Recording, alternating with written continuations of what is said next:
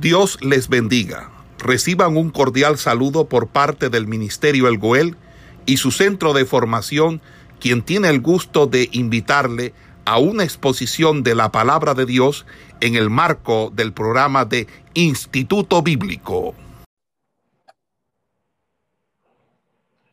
Y quisiera hacer un estudio con ustedes acerca de el arrebatamiento de la iglesia. El, que sería el traslado de la iglesia antes de iniciado el periodo de la gran tribulación. Eh, creo que eh, la iglesia va a ser removida de la faz de la tierra antes que comience la última semana de Daniel, la semana 70, porque la semana 70 es la semana de la gran tribulación. Y vamos a hacer esta explicación porque básicamente este texto de 1 de Tesalonicenses 4 del 13 al 18 es vital eh, el, el entendimiento de esta temática bíblica. La teoría del traslado antes de la tribulación descansa esencialmente en el método literal de interpretación de las escrituras. Todo aquel que considera que la iglesia se va antes de la gran tribulación, lo hace creyendo en una interpretación dispensacional de la palabra de Dios. La iglesia e Israel son dos grupos distintos con los cuales Dios tiene un plan divino. La iglesia es un misterio no revelado en el Antiguo Testamento, pero esta edad presente eh, eh, de misterio interviene en el programa de Dios para Israel debido a que Israel rechazó al Mesías en su, en su primera venida. Y este programa de misterio debe cumplirse antes que Dios pueda reanudar su programa para con Israel y llevarlo a término. En pocas palabras, hasta que no se acabe el tiempo de los gentiles, no se retoma el tiempo final de Israel, el tiempo para poner fin al pecado de Israel. ¿Cuáles serían los argumentos esenciales de la gran tribulación, de los que consideramos que la gran tribulación, que la, el traslado de la iglesia, el arrebatamiento, el arpaso, será antes de la gran tribulación.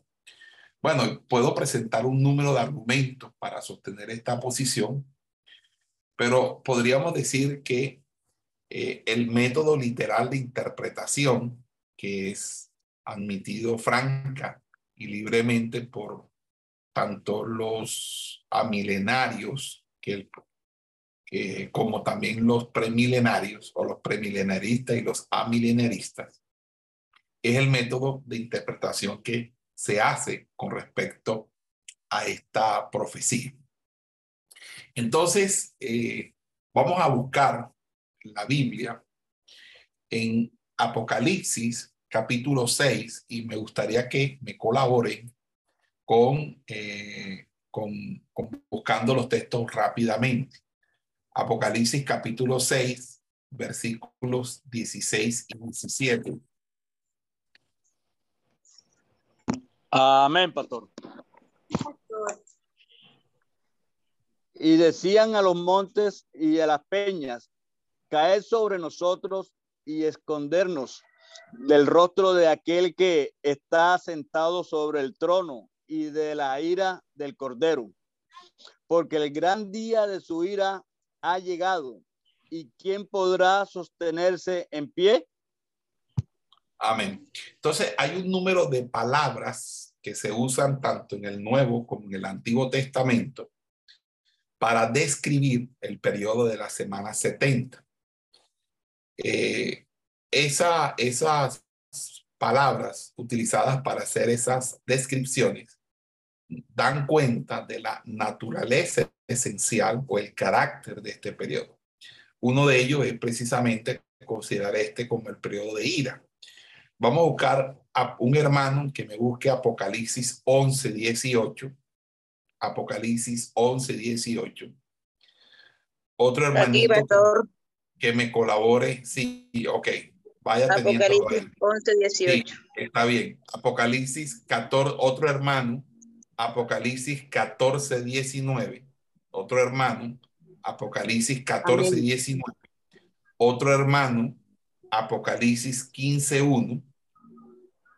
Otro hermano. Apocalipsis 15, 7. Otro hermano o hermana. Apocalipsis 16, 1 y Apocalipsis 16, 19. Entonces comenzamos con Apocalipsis 11, 18. ¿Quién lo lee, por favor? Carmen. Y será, y se airaron las naciones, y tu ira ha venido, y el tiempo de juzgar a los muertos y de darle el galardón a tus siervos, los profetas, a los santos y a los que temen tu nombre, a los pequeños y a los grandes, y de destruir a los que destruyen la tierra.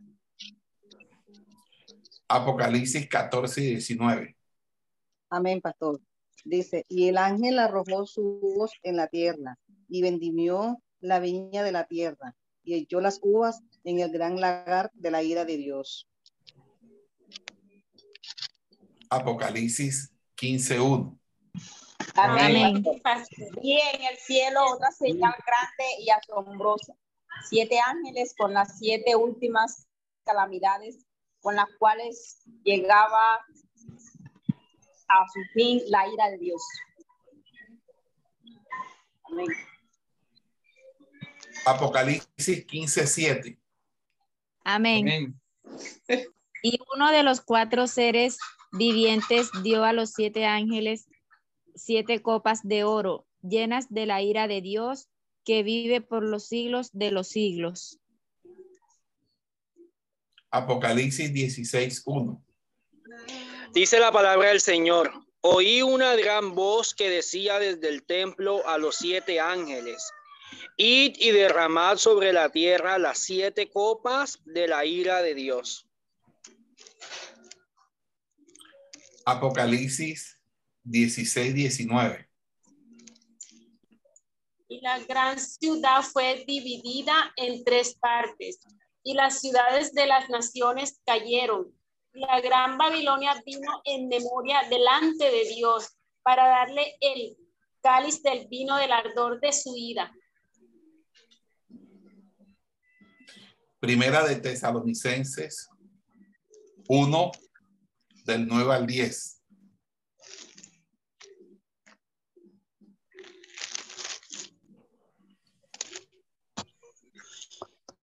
Porque ellos mismos cuentan de nosotros la manera en que nos recibisteis y cómo os convertíais, convertéis de los ídolos a Dios para servir al Dios vivo y el verdadero y esperar de los cielos a su Hijo, al cual resucitó de los muertos a Jesús, quien nos libra de la ira venidera. Ok.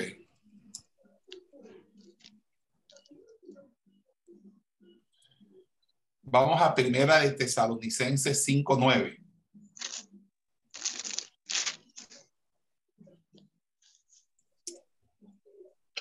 Amén. Porque no nos ha puesto Dios para ira, sino para alcanzar salvación por medio de nuestro Señor Jesucristo. Muy bien. Vamos a, a Sofonías 1.15. Sofonías 1.15.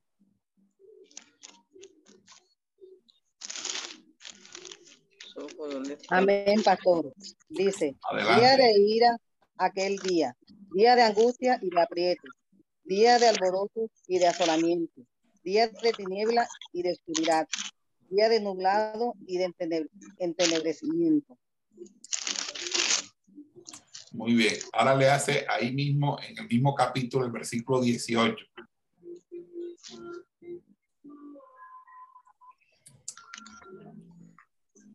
Ni su plata ni su oro podrán librarlos en el día de la ira de Jehová. Pues toda la tierra será consumida con el fuego de su celo, porque ciertamente destrucción apresurada hará de todos los habitantes de la tierra. Muy bien. Entonces, la primera palabra que uno encuentra para que Dios describa en su palabra la semana 70, la gran tribulación es el día de la ira. Y fíjense cómo Tesalonicenses es categórico al afirmar que Dios no nos ha reservado para ese día, que Dios nos va a salvaguardar de ese día. Pero si ese día, que es una semana de siete años, va a impactar todo el planeta Tierra, es obvio entonces que si no vamos a vivir o a pasar eso, tengamos que ser sacados del planeta Tierra, sacados de la Tierra. Entonces es ahí donde se entiende que nosotros no vamos a pasar la gran tribulación. Otra manera de mirar eh, esta, este, esta semana 70 es con la expresión juicio. Entonces juicio lo vamos a encontrar nosotros en Apocalipsis 14, 7.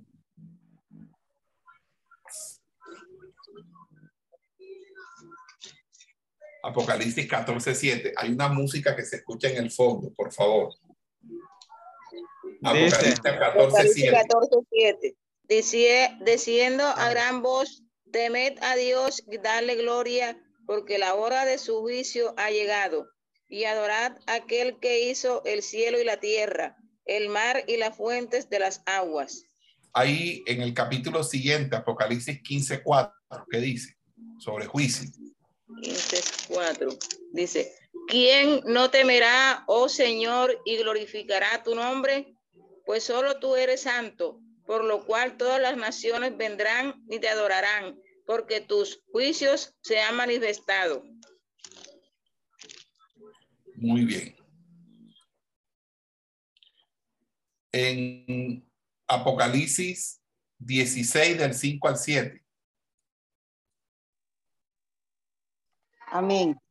Y oí, y oí al ángel de las aguas que decía, justo eres tú, oh Señor, el que eres y que eras, el santo, porque has juzgado estas cosas. Amén. Apocalipsis 19.2. Aquí, pastor porque sus juicios son verdaderos y justos, pues ha juzgado a la gran ramera que ha corrompido a la tierra con su fornicación y ha vengado la sangre de sus siervos de la mano de ella. Ok, muy bien.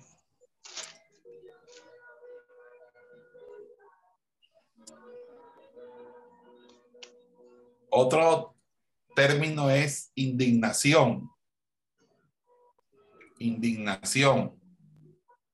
Vamos a Isaías 26, del 20 al 21.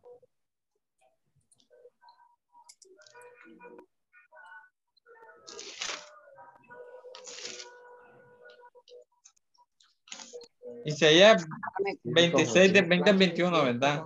Sí. Andad, pueblo mío, entrad de tus aposento. Quédate tras tus puertas, escóndete un poquito, porque un momento, en tanto que pasa la indignación, porque aquí que Jehová sale de su lugar para castigar al morador de la tierra por su maldad contra él. Y la tierra descubrirá la sangre derramará, derramada sobre ella, y no encubrirá ya más a sus muertos. Guarden silencio, por favor. Adelante, mi hermano. De nuevo. Bueno, No, no, tranquilo. Isaías, le hace ahora Isaías 34 del 1 al 3.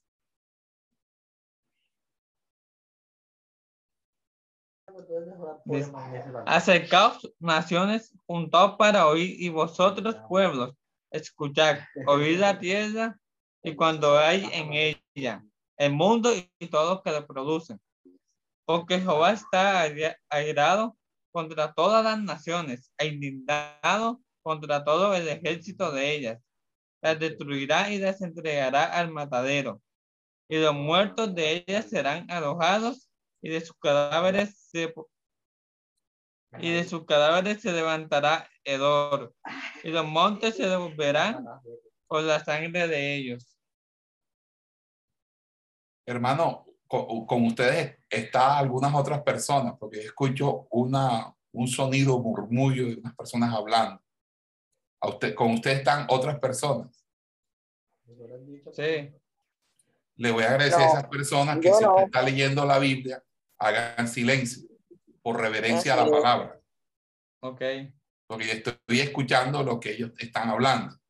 Entonces, esto escucho, o lo escucho usted leer la Biblia, o lo escucho a ellos con su comedia.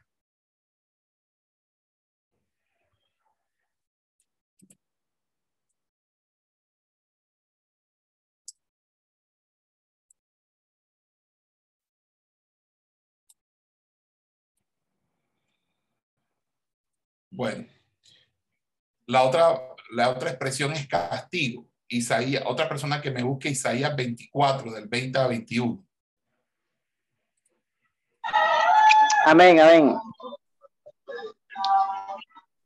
Temblará la tierra como un ebrio y será removida como una choza y se agravará sobre ella su pecado y quedará y nunca más se levantará.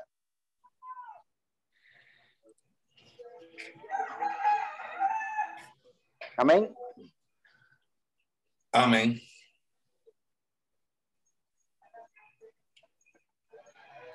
Isaías 24, 20.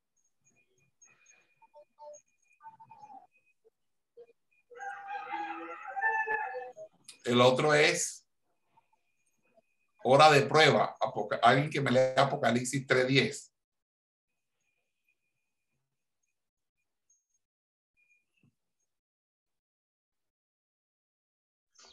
Amén. Dice la palabra del Señor. Por cuanto has guardado la palabra de mi paciencia, yo también te guardaré de la hora de la prueba que ha de venir sobre el mundo entero, para probar a los que moran sobre la tierra.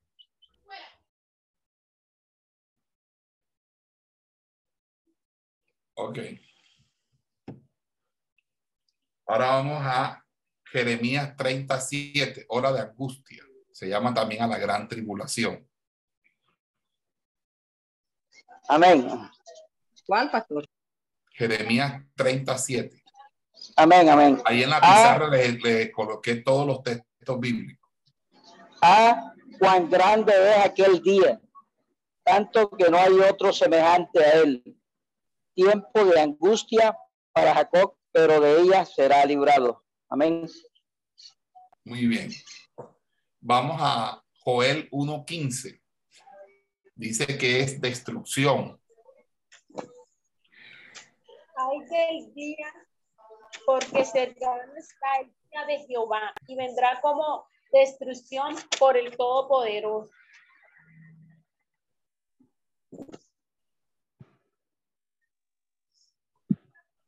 Ahora vamos a Joel 2.2.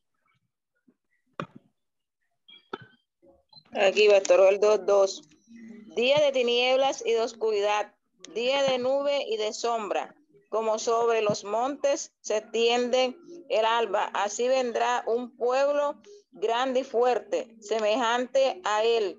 No hubo jamás ni después de él lo habrá en años de muchas generaciones. Ok. Vamos entonces a Sofonías, capítulo 1,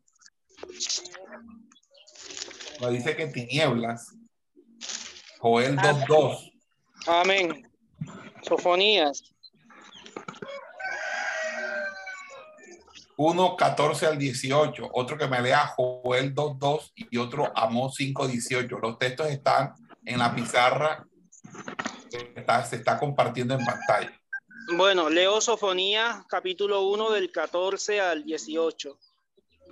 Cercano está el día grande de Jehová, cercano y muy próximo. Es amarga la voz del día de Jehová. Gritará allí el valiente.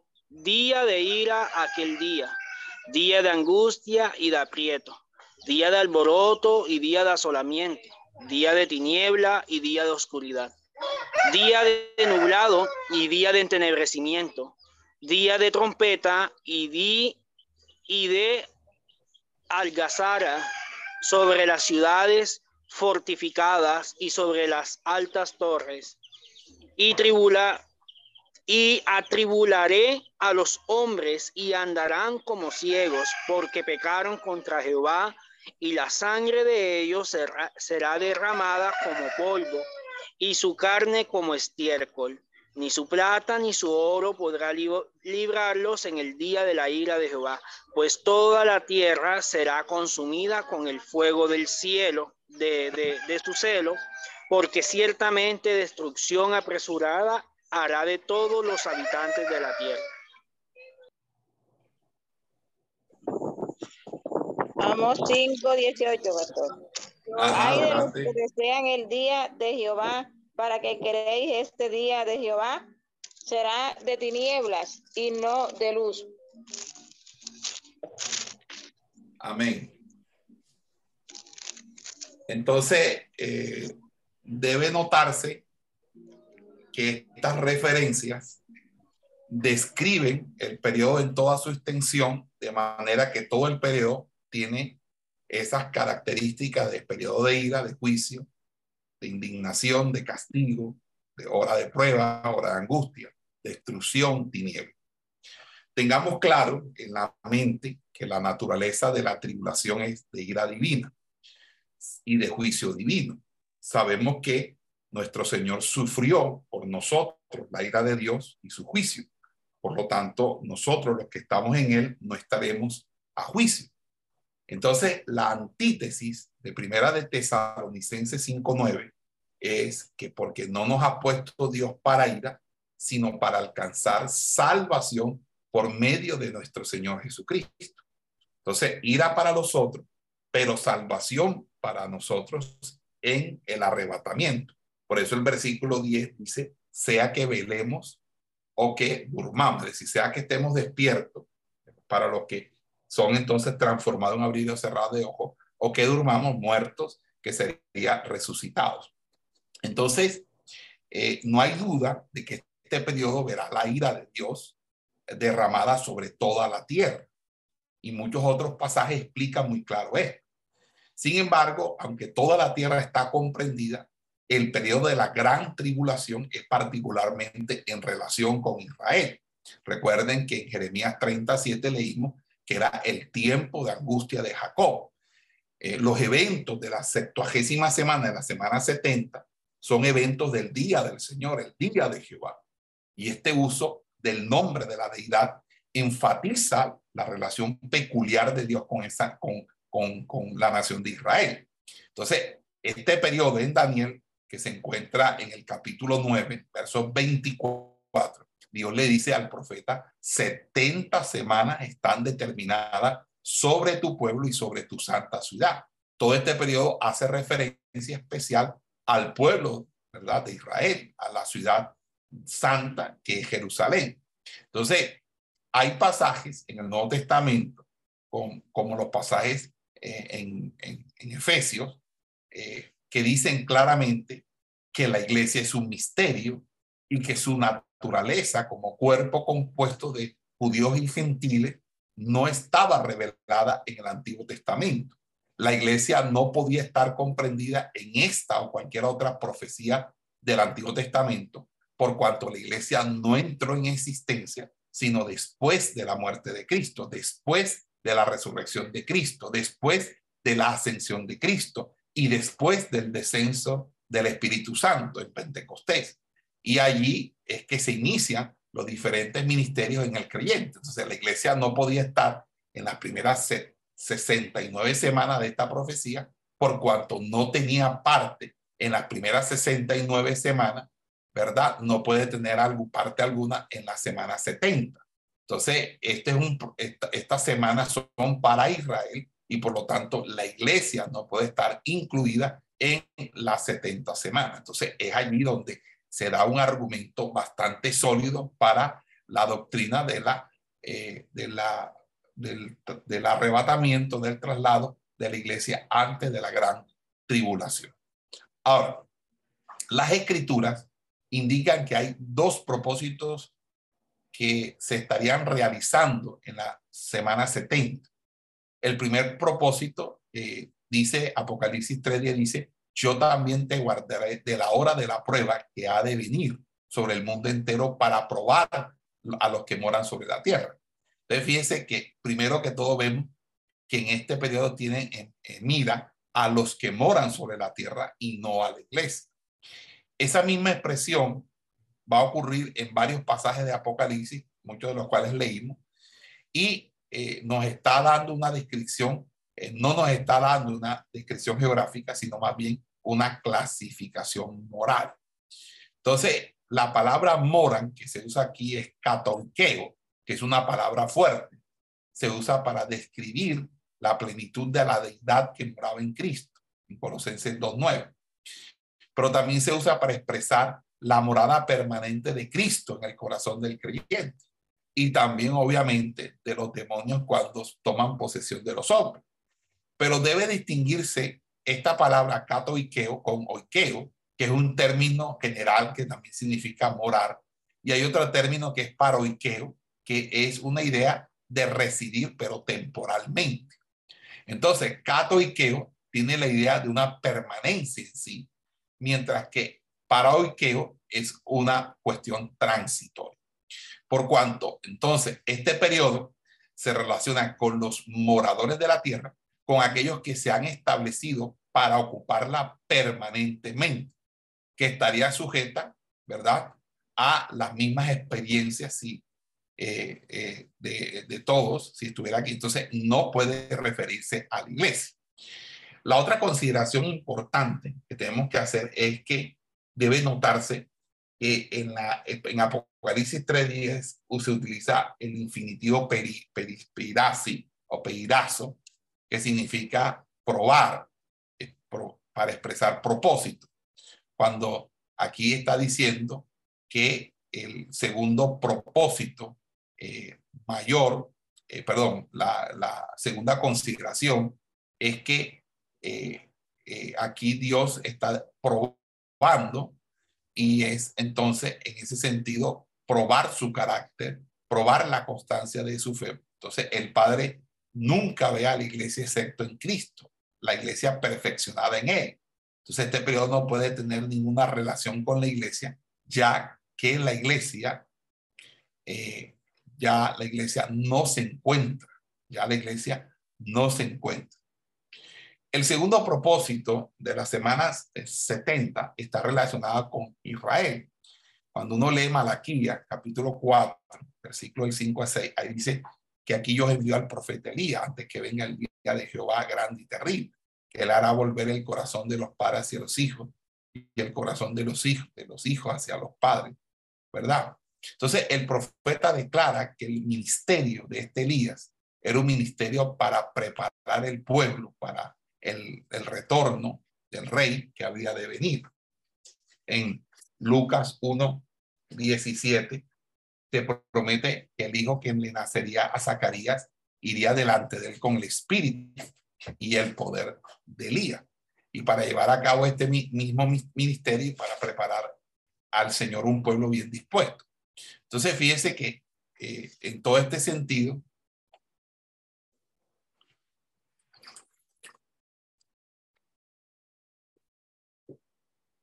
nosotros vemos ahí un propósito. El, Señor estaba mostrando a sus discípulos cuando dijo, Elías la verdad vendrá primero y restaurará todas las cosas, pero digo que Elías ya vino y le hicieron todo lo que quisieron, como está escrito de él. El Señor estaba mostrando a sus discípulos que Juan el Bautista tenía este ministerio de preparar un pueblo para él y para quitar toda duda, si queréis recibirlo, él es aquel Elías que había de venir. Entonces, el ministerio de Juan era el de preparar la nación de Israel para la venida del Mesías. Y entonces, obviamente, él es el Elías, pero no es Elías, porque ahí no está diciendo que es, el, el, que es Elías, sino que está actuando como un Elías, como aquel enviado para eh, preparar el camino del Señor y restaurar las cosas. Ahora bien, debe observarse unas consideraciones. Vamos a buscar Daniel, capítulo 9. Alguien que me lea Daniel 25 al 27, por favor.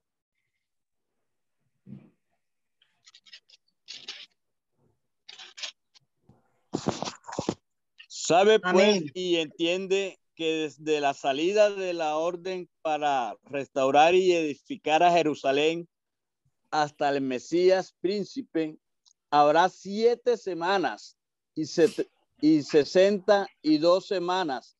Se volverá a edificar la plaza y el muro en tiempos angustiosos. Y después de las sesenta y dos semanas, se quitará la vida al maestro, al Mesías, mas no por sí.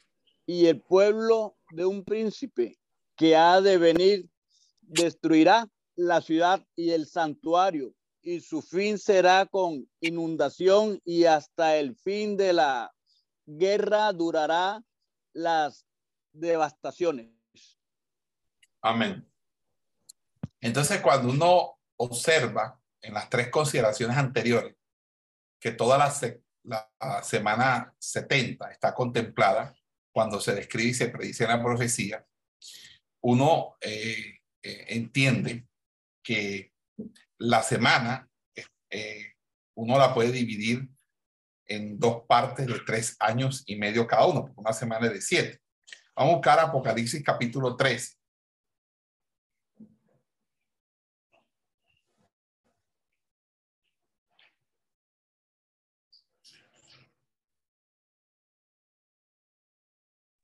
¿Tres qué, Empiece a leer desde el primer versículo. Yo le digo cuándo se detiene. Bueno, dice el mensaje a Sardis.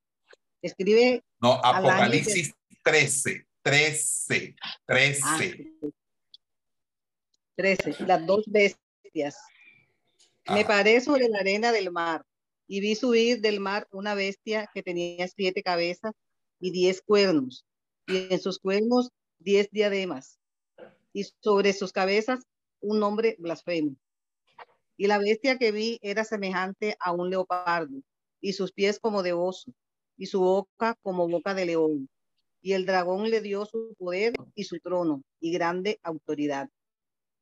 Vi una de sus cabezas como herida de muerte, pero su herida mortal fue sanada. Y se maravilló toda la tierra en pos de la bestia. Y adoraron al dragón que había dado autoridad a la bestia. Y adoraron a la bestia diciendo, ¿quién como la bestia y quién podrá luchar contra ella?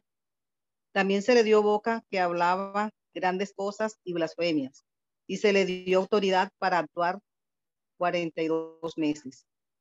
Y abrió su boca en blasfemia contra Dios para blasfemar. Eh, una pregunta, disculpe, voy a hacer un, un, paréntesis ahí. ¿Cuántos son 42 meses? A ver. 42 meses. Sí.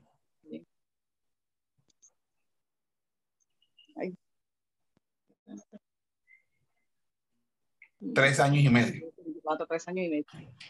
Ok, siga leyendo.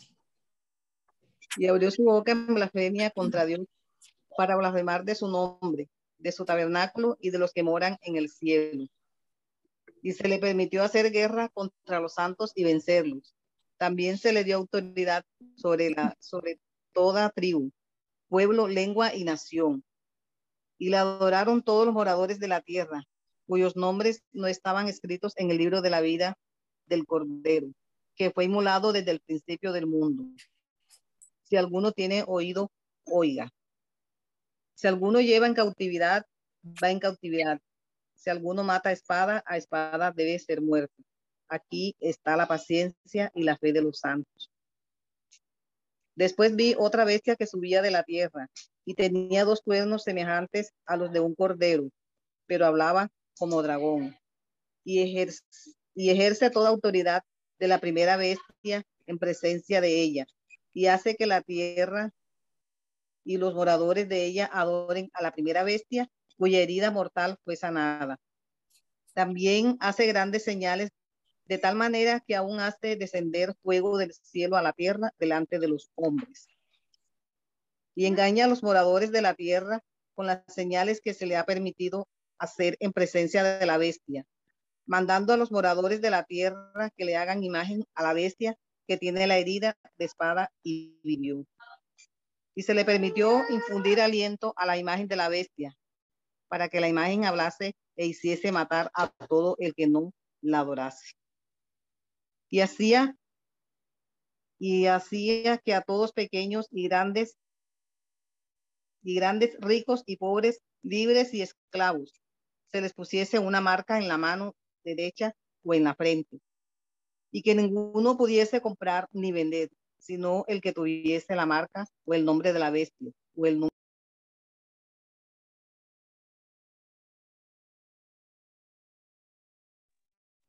Aquí hay sabiduría.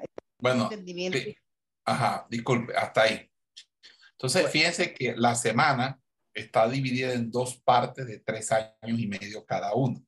Y eso lo vemos también cuando uno lee el capítulo 12, pero eso lo dejo, lo dejo para que lo lea.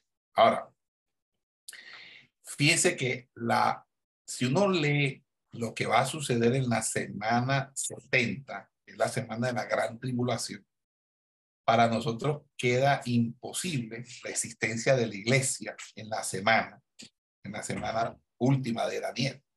¿Por qué?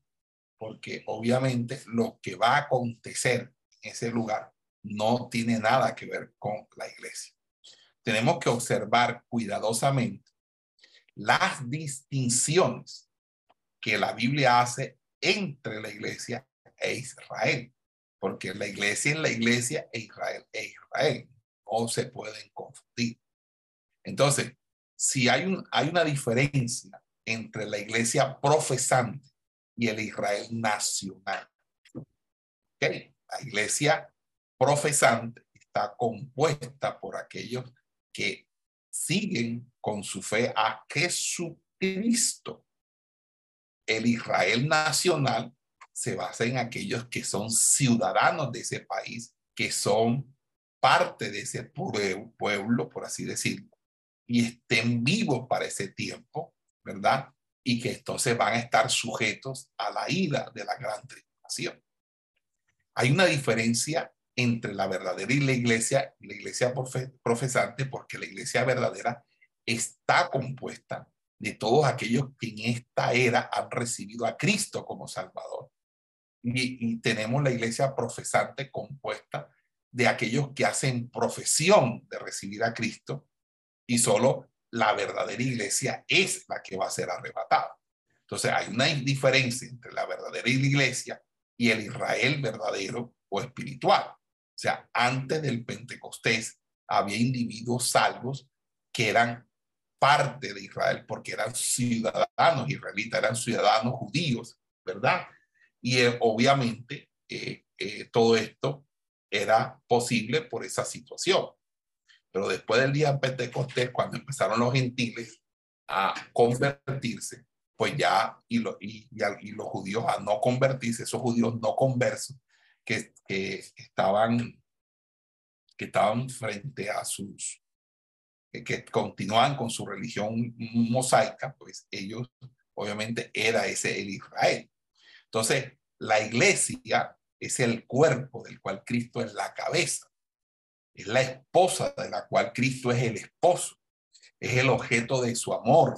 Es la rama de la cual Él es la raíz y el tronco. Es el edificio del cual, según dice la escritura, es el fundamento y la piedra angular. Entonces, existe entre el creyente y el Señor una unión y una unidad. Y el creyente ya no está separado de Él, sino que ha sido hecho estrechamente uno con Él. Entonces, si la iglesia está en la septuagésima semana, estaría sujeta a la ira, al juicio y a la indignación que caracterizan a este periodo. Y debido a su unidad con Cristo, Él también estaría sujeto a la misma indignación. Entonces, esto es imposible Porque ¿qué dice Primera de Juan, capítulo 4, verso 17? Porque él no puede ser llevado otra vez a juicio. Vamos a buscar Primera de Juan 4, 17.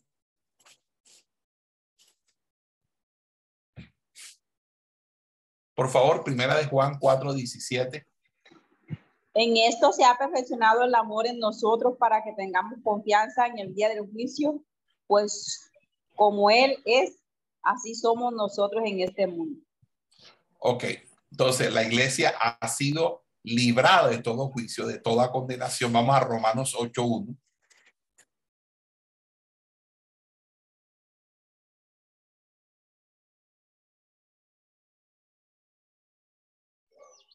Dice la palabra del Señor.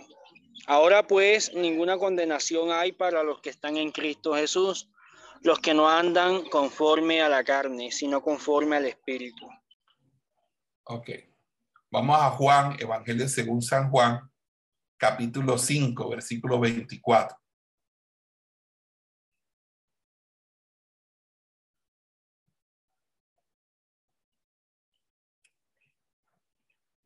Evangelio según San Juan 5:24. De cierto, de cierto os digo, el que oye mi palabra y cree al que me envió, tiene vida eterna y no vendrá condenación, mas ha pasado de muerte a vida. Ok, entonces esas son las promesas que Dios nos ha dado a nosotros. De cómo vamos nosotros a pasar la gran tribulación si la gran tribulación es un juicio de Dios y es la ira de Dios. Y nosotros no estamos reservados para esa ira porque para, usted, usted sabe lo que a todos nosotros hemos pasado y estamos viviendo para que luego de todos estos problemas, luchas, pleitos, con tribulaciones, persecuciones, podamos degustar el reino de los cielos. Para después ahora a, a nosotros, o a, a, como si hubiéramos perdido el año, a repetir el año. No, mi hermano. Ese juicio de Dios para los incrédulos, para los que no creyeron. Por eso Apocalipsis 3.10. ¿Ok? Lo dice claramente. Ahora, cuando uno va a Apocalipsis 13.7, que leyeron, allí se explica claramente que todos los que están incluidos en la semana septuagésima, es decir, la semana 70, estarán sujetos a la bestia y por medio de ella a Satanás, quien le da a la bestia el poder. La bestia es el anticristo. si la iglesia estuviera en este periodo, estaría sujeta a Satanás. Y entonces Cristo perdería su lugar como cabeza. Entonces, esto no puede ser, no puede ser. Entonces se concluye que la, misma naturaleza de la iglesia y lo completo que es la salvación le impedirían a la iglesia estar incluida en la semana 70. Ahora, también tenemos que tener algo muy en cuenta, que está muy estrechamente relacionado con la consideración anterior, y es el concepto que se nos da en el Nuevo Testamento de que la iglesia es un misterio. No era ningún misterio que Dios iba a proveer salvación para los judíos, ni que los gentiles serían bendecidos de la salvación, porque eso ya estaba revelado en la promesa abrámica el hecho de que Dios iba a formar un cuerpo de judíos gentiles por igual nunca fue revelado en el Antiguo Testamento y constituye el misterio del cual habla, Pablo en Efesios, en Romanos, en Colosenses. De todo el programa relacionado con este misterio no fue revelado sino después de que Cristo fuera rechazado por parte de Israel. Después de que fuera de rechazado, como lo, como cuentan los evangelistas Mateo, Marcos y Lucas, que el Señor pronunció por primera vez una profecía sobre la iglesia venidera en Mateo 16, sobre esta piedra edificaré mi iglesia. Entonces es allí donde nosotros entendemos. Ahora, uno tiene que también mirar las diferencias que hay en la Biblia entre Israel y la iglesia. ¿Cuáles son las diferencias entre Israel y la iglesia? Bueno, vamos a mirar. Eh, ¿Puedo borrar esto? Sí, yo creo que sí, ¿verdad? Puedo borrar esto. Está en el tablero, ya lo copiaron. Amén, amén, sí. Sí, pastor, puede borrar. Bueno, entonces aquí colocamos aquí diferencias entre Israel y la iglesia.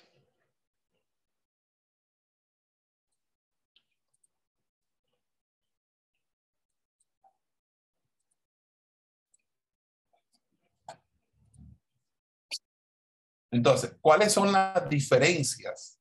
¿Ok? Imagínense que en la extensión de la revelación bíblica, Israel ocupa casi cuatro quintas partes de la Biblia. La iglesia solamente ocupa una quinta parte. Es decir, mire, allá empezamos a mirar las diferencias superlativas que hay entre una y otra. No sé si, si alcanzan a ver aquí, les voy a a copiar de mis apuntes que tengo aquí.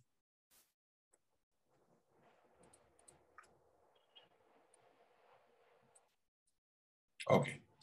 Segundo, el propósito divino. Israel recibe las promesas terrenales en los pactos.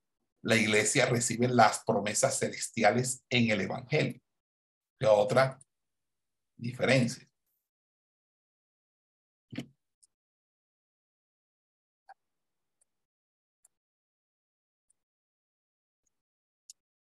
Tercero, la simiente de Abraham. La simiente, Israel es la simiente física, de la cual algunos se convierten en simiente espiritual.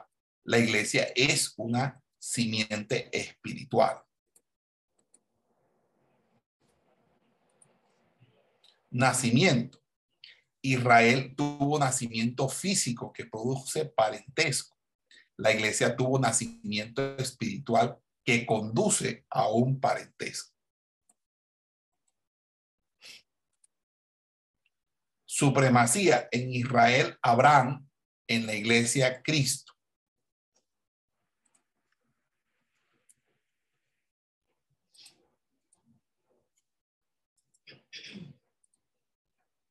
Pactos con Israel, el abrámico y todos los pactos siguientes. La iglesia está indirectamente relacionado con el abrámico y el nuevo pacto.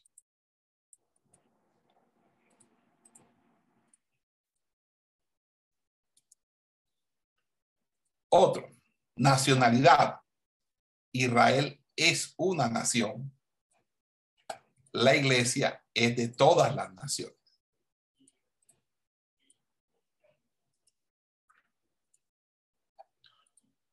Octavo, trato divino. Israel disfruta un trato nacional e individual. La iglesia, un trato individual solamente.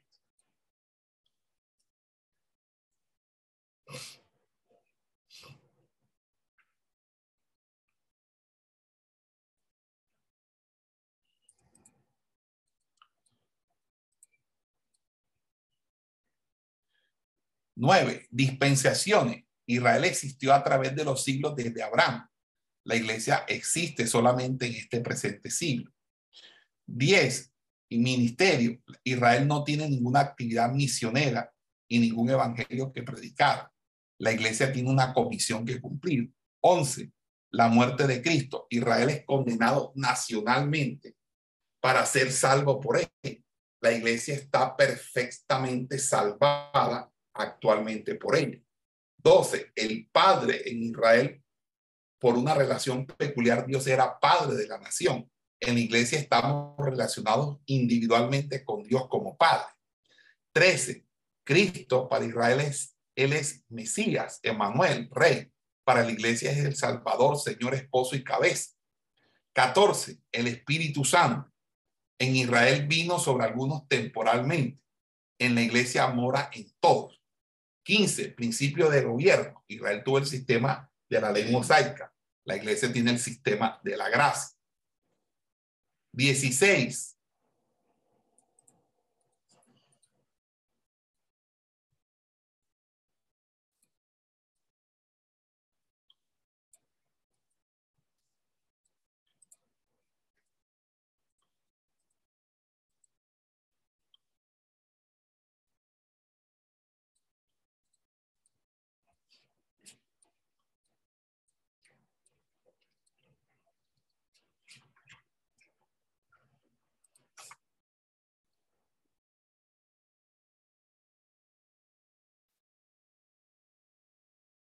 capacidad divina.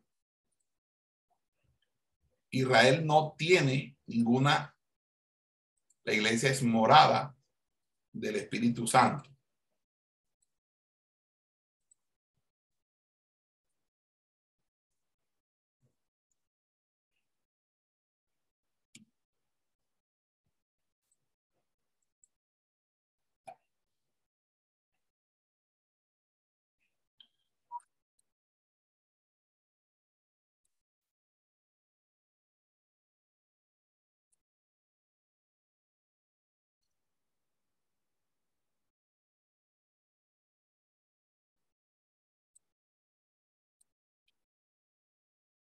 Oh, aleluya, aleluya.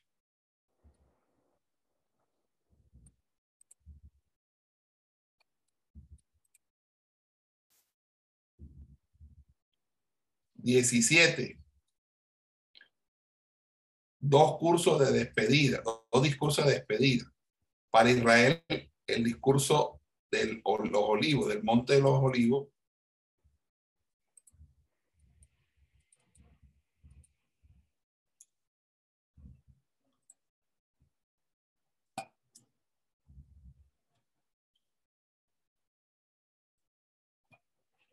la promesa del retorno de Cristo. Para Israel vendrá en poder y gloria para hacer juicio.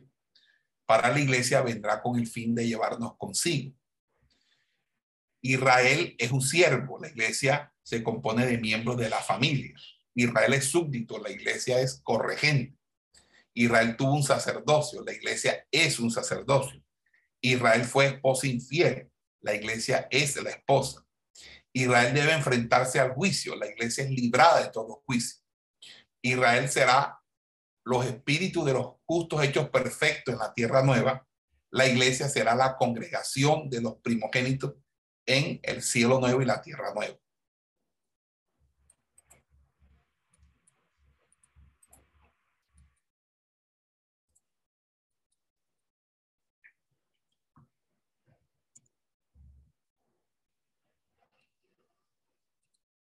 Bueno, básicamente esas son las diferencias. Ahora aquí no me, no me quiere dejar copiar aquí para pegársela a ustedes, pero bueno. Aló, Dios le bendiga, hermanos. ¿Me están escuchando? Amén. Amén, amén. Amén, amén.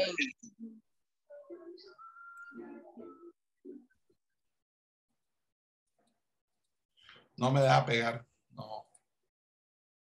Bueno, hasta ahí. Vamos a hacer una pequeña pausa.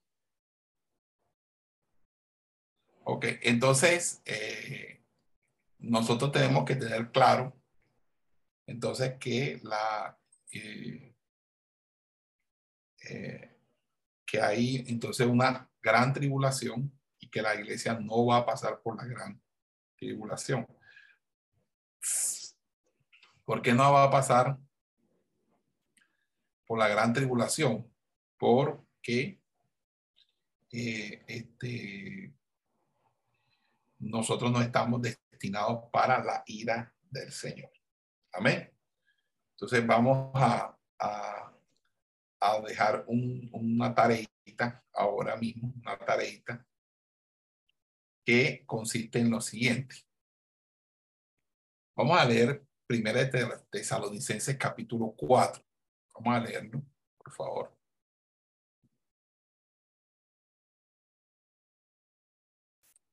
Cuatro, del 1 al 12. ¿Quién me hace el favor y me lee? Primera en 4, del 1 al 12. Aquí, pastor. Por lo demás, hermanos, os rogamos, exhortamos en el Señor Jesús que de la manera que aprendisteis de nosotros como os conviene conduciros y agradar a Dios, así abundéis más y más. Porque ya sabéis que instrucciones os dimos por el Señor Jesús, pues la voluntad de Dios es vuestra santificación, que os apartéis de fornicación, que cada uno de vosotros sepa tener su propia esposa y en santidad y honor, no en pasión de concupiscencia, como los gentiles que no conocen a Dios. Que ninguno atravie ni engañe en nada a su hermano, por, porque el Señor es vengador de todo esto. Como ya os he, los hemos dicho y testificado, pues no nos ha llamado Dios a inmundicia, sino a santificación. Así que el que desecha esto, no desecha hombre, sino a Dios. Por tanto, bien nos dio su Espíritu Santo. Pero acerca del amor fraternal, no tenéis necesidad de que os escriba, porque vosotros mismos habéis aprendido de Dios que os améis unos a otros. Y también lo, ha, lo deseéis así con todos hermanos que están por toda Macedonia. Pero rogamos, hermanos, que abundéis en ello más y más, y que procuréis tener tranquilidad y ocuparos en vuestros negocios y trabajar en con vuestras manos de la manera que os hemos mandado, a fin de que os conduzcáis honradamente para que con los de afuera y no tengáis necesidad de nada. Hasta ahí, pastor. Amén, hasta el 12. Muy bien, perfecto. Bueno, entonces en este capítulo, el primer Tesalonicenses 4, eh, nosotros vemos aquí eh, un, un, bosquejo que es una, una exhortación acerca de la inmoralidad sexual, donde Pablo dice que debemos ser santos y que debemos abstenernos de todo tipo de inmoralidad sexual y ser autodisciplinados en ese aspecto sexual. Practicar una sexualidad apropiada para no despojar de los derechos del vínculo sexual de tu hermano, es decir, para no caer en adulterio, fornicación o cosas semejantes. Por eso Pablo dice por los demás, es decir, él le está diciendo al resto que la mayoría de las cartas paulinas eh, pueden dividirse en una sesión doctrinal y otra práctica.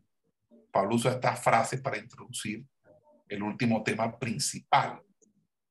Dice, por lo demás, hermanos, rogamos y exhortamos. Pablo utiliza aquí el presente indicativo activo para enfatizar una acción continua y generalmente también implica un mandato como apóstol. Nosotros les hemos enseñado indicativo, un auristo del indicativo activo, que señala el momento en que Pablo estuvo personalmente con ellos. Y este término griego significa recibir enseñanza por parte de otra persona, quien le ha transferido esa enseñanza. Pablo no solamente les enseñó cómo ser salvos, sino también a vivir como personas salvas.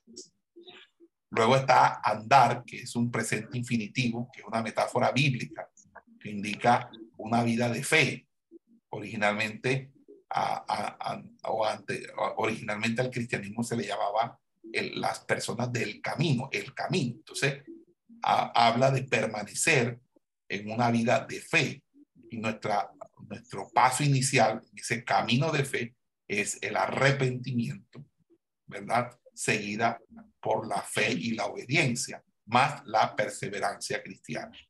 Estos son mandamientos, son instrucciones para que todo el mundo agrade a Dios, que la voluntad de Dios para sus hijos no es que solamente vayan al cielo después de morir, sino que vivan también una vida como la de Cristo en el presente. Entonces allí, eh, obviamente, encontramos este término. Entonces vamos a buscar y vamos a hacer lo siguiente. ¿Qué entiende usted por la voluntad de Dios? ¿Qué entiende usted por la voluntad de Dios?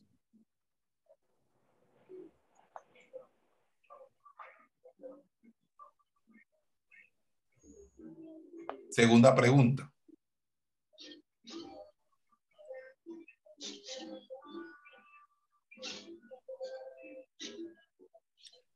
Segunda pregunta.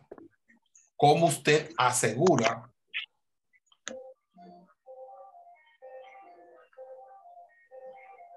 que se encuentra realizando la voluntad de Dios o que se encuentra bajo la voluntad de Dios.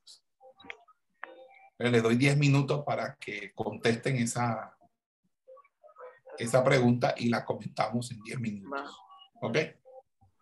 Pastor, disculpe, ¿me puede repetir la segunda pregunta? ¿De qué manera usted puede asegurar que está cumpliendo la voluntad de Dios? Primero es qué entiende usted que en qué consiste la voluntad de Dios, qué es la voluntad de Dios. Y luego, ¿por qué? Usted por la voluntad de Dios. ¿Verdad? Y cómo usted sabe que está haciendo la voluntad de Dios. ¿Ok? Listo. Diez minutos para contestar. Todos deben, deben responder. En las 5 y 45 comenzamos.